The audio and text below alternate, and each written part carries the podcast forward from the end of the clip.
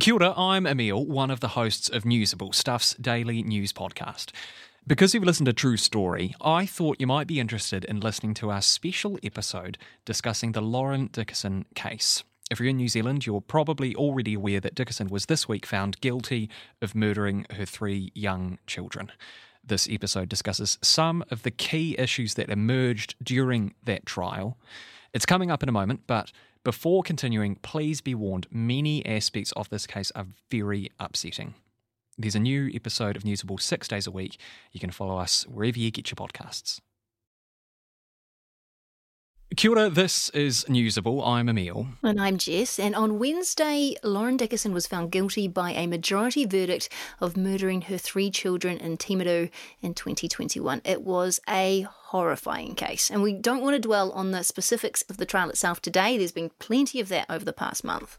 But the trial threw a lot of light on some issues that we don't really talk about very much in Aotearoa the mental health of mothers, for example, and also how the criminal justice system deals with these abhorrent types of crimes. And so that's what we are going to talk about on today's show. Later in the podcast, we're going to speak to Kristina Grace from a group called Mothers Helpers about how this case has made some mothers worried about revealing their own mental distress. But first, this is one of the most closely scrutinised trials in recent years. So now that we've got a bit of distance, are our legal processes and systems well equipped to deal with these sorts of cases? We sat down with Chris Gallavin, an adjunct professor of law at Massey University. Chris, welcome to Newsable. One of the interesting questions around this case is, you know, given the hugely emotional nature of the crime here and the really technical academic expert evidence the jury had to hear, whether cases like this should actually be heard by a jury or whether some other option should be available. I mean, what's your what's your take on the various arguments there? Yeah, look, my base position is that the jury system is really important to our system of justice, our system of criminal justice. It's integral to the uh, adversarial system, but it's also also integral to that one of the base primary rights that any human being or anybody in New Zealand would even know would be well, you've got a right to be tried by uh, a panel of your peers, by 12 members of the community who are supposedly just like you and I. So it's a really important right, and of course, we don't take away from that unless there are very, very good reasons. Emil, you raise a couple of issues. One is you uh, raise the emotional um, trauma and harrowing nature of this case, and unfortunately, many cases. Mm. But you also raise the issue of the complexity. So, on both of those accounts, they're really good questions about whether that means a case that has one or the other, let alone this one, they had both, whether that means it's a good fit or it's appropriate to be dealt with by a jury. The issue there comes down to whether a jury might be so overwhelmed by the horrific um, nature of this crime that they're just so blinded by the circumstances of it that they're not then able to apply clinically or at least analytically or objectively any sort of legal test. Now, just in the last 24 hours, I've spoken to some people really on the street, some friends and family and people I've bumped into and said, hey, what do you think about uh, the verdict in this case? And it's really interesting because it's been split. Some of them are go, well, what jury in New Zealand of a common people in New Zealand wouldn't find her guilty? Whereas other people, including my wife, who said, isn't the epitome of being insane um, is what she did, and therefore, how could they have found her guilty for murder? This case also is coupled with the second point you make, which is the technical difficulty of it. And this is just one of those cases out of the uh, out of the bag. Not only is it horrific, but it involves an area of law that's hardly ever used infanticide, and an area of law that's used really insanity, but is actually quite complex, so it's got everything. And there is an, an, argument, and this is recognised by the courts, that sometimes cases are too technical, perhaps involving too much expert witnesses. And so there is a provision under New Zealand procedural law for a judge to decide that a jury not hear really technical cases. Mm-hmm. So, long winded answer on the first issue about the horrific nature, no, I don't think that is something that precludes a jury dealing with things, cases like this. But on the issue of the technicality, and the complexity, yes, that can be something in certain circumstances means that a case ought not to go to a jury And What would have the defence needed to have proved, Chris, in order for those insanity and infanticide defences to be accepted by the jury? In this case, uh, they revolve around um, murder. Okay, that's the, that's the base charge. There has to be shown that there was a murder, and we lawyers talk about a mens rea, the mental element, and the actus reus, which is the physical element. The physical element is the killing, in this case, the killing of the children, and it's got to be accompanied with one of the mental states that is provided under the New Zealand Crimes Act.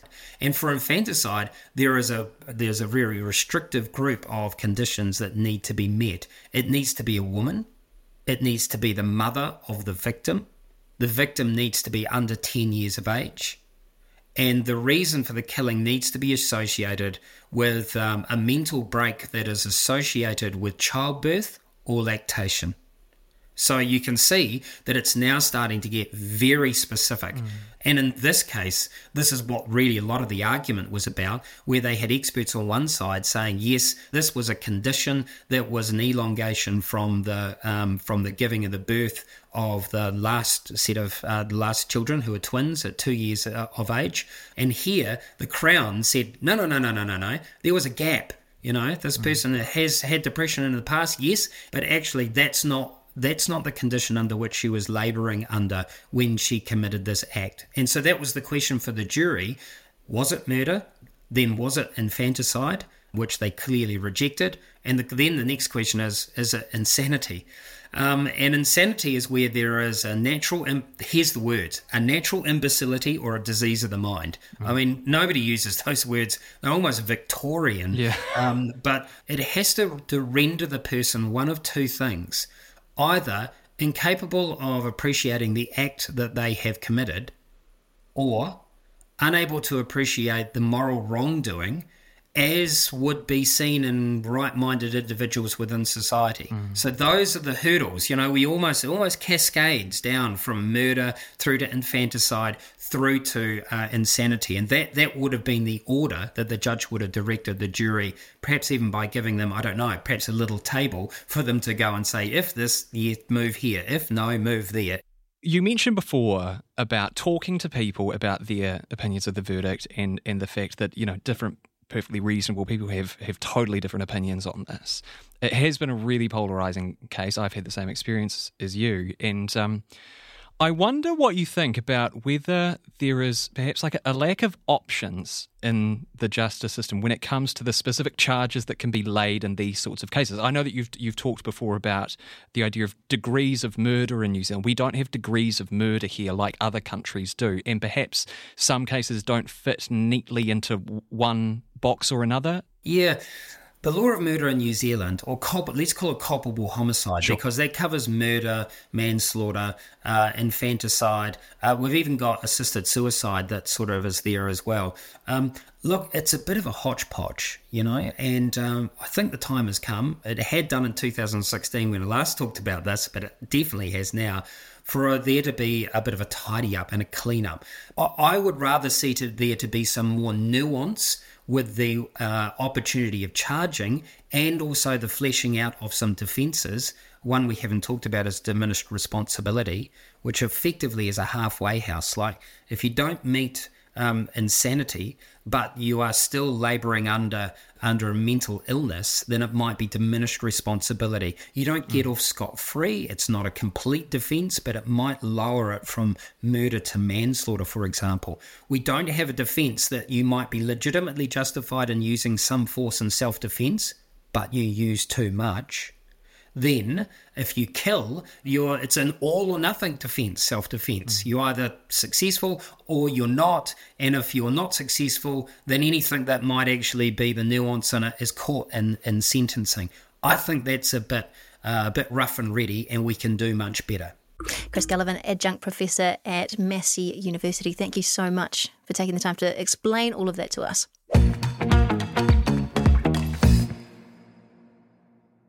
Maternal mental health was central to arguments in the trial, and this has really shone a spotlight on postnatal depression.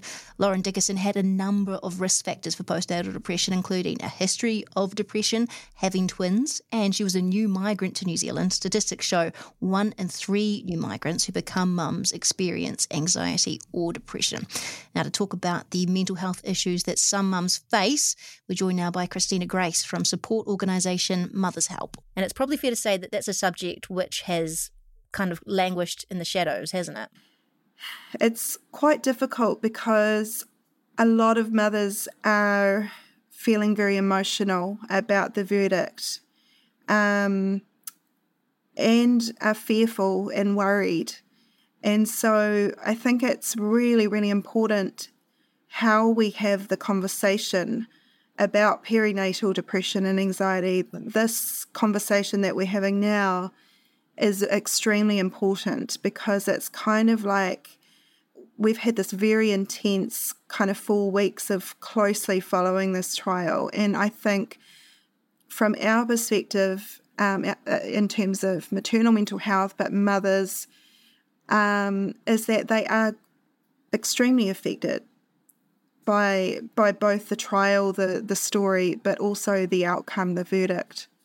What what's happening at the moment is that mothers are feeling worried that if they talk about how they're feeling, that they may be judged because what they have seen is a lot of judgmental comments, um, whether it's on social media or whether it's in family circles. Um, people are afraid to talk about how they're feeling, and there was always a fear of being judged. There was always a stigma um, around maternal mental health, particularly. Um, as we know, there's a stigma around mental health, but the thing about maternal mental health is there's this expectation that mothers feel that they should be coping that they should be enjoying this whole motherhood gig. And the fact is, is that it's extremely hard. It's, I mean, I'll put hand on my heart. It's the hardest job that I've ever done. Um, most wonderful for me, the most wonderful and rewarding. Um, it wouldn't change it for the world, but it's the hardest thing I've ever done. And um, and so already mothers were feeling that they couldn't be honest um, about how they're feeling. And so, how we respond as a nation at this moment is actually really important. Um, it's really important that we are sending that message out to mothers that it does take a village. We're not just saying that, we're actually doing that.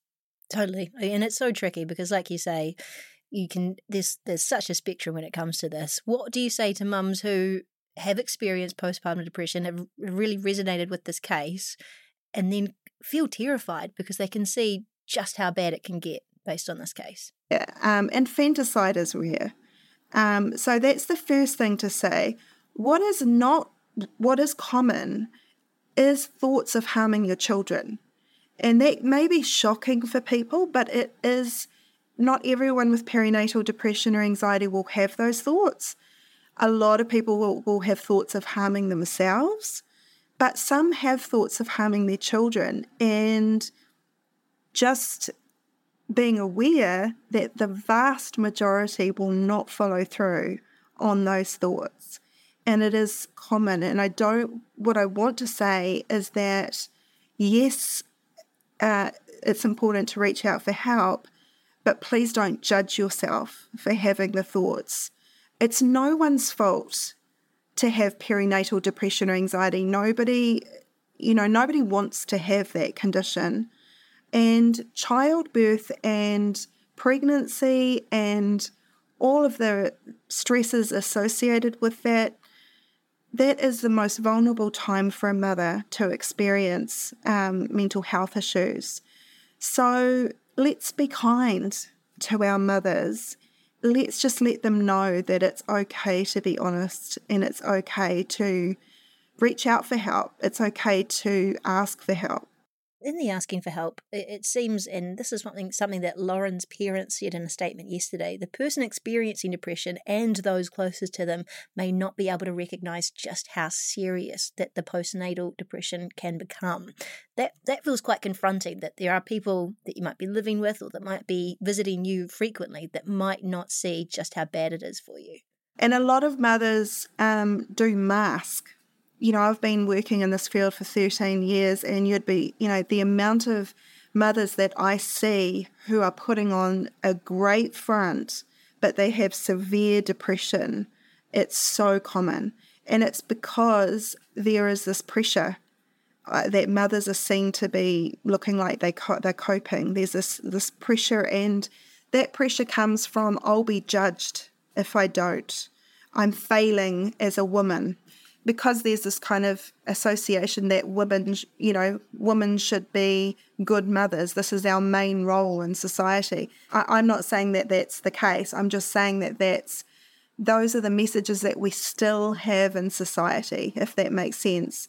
So people really, it's really hard for mothers to separate their identity from from motherhood. If I'm if I'm not coping as a mother, then I'm kind of failing as a as a woman. But we need to be talking about it more in our antenatal classes, um, education from our midwives. You know, screening. We need to be screening mothers more because it is true that the leading cause of maternal deaths is suicide. It's not preeclampsia. It's not diabetes, and yet we're screening midwives are screening for that every single time at every visit.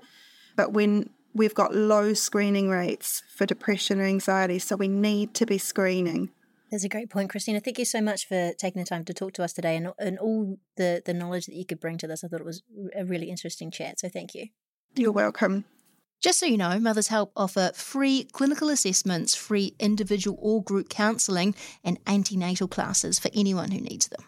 Thanks very much for listening, and we will be back on Monday.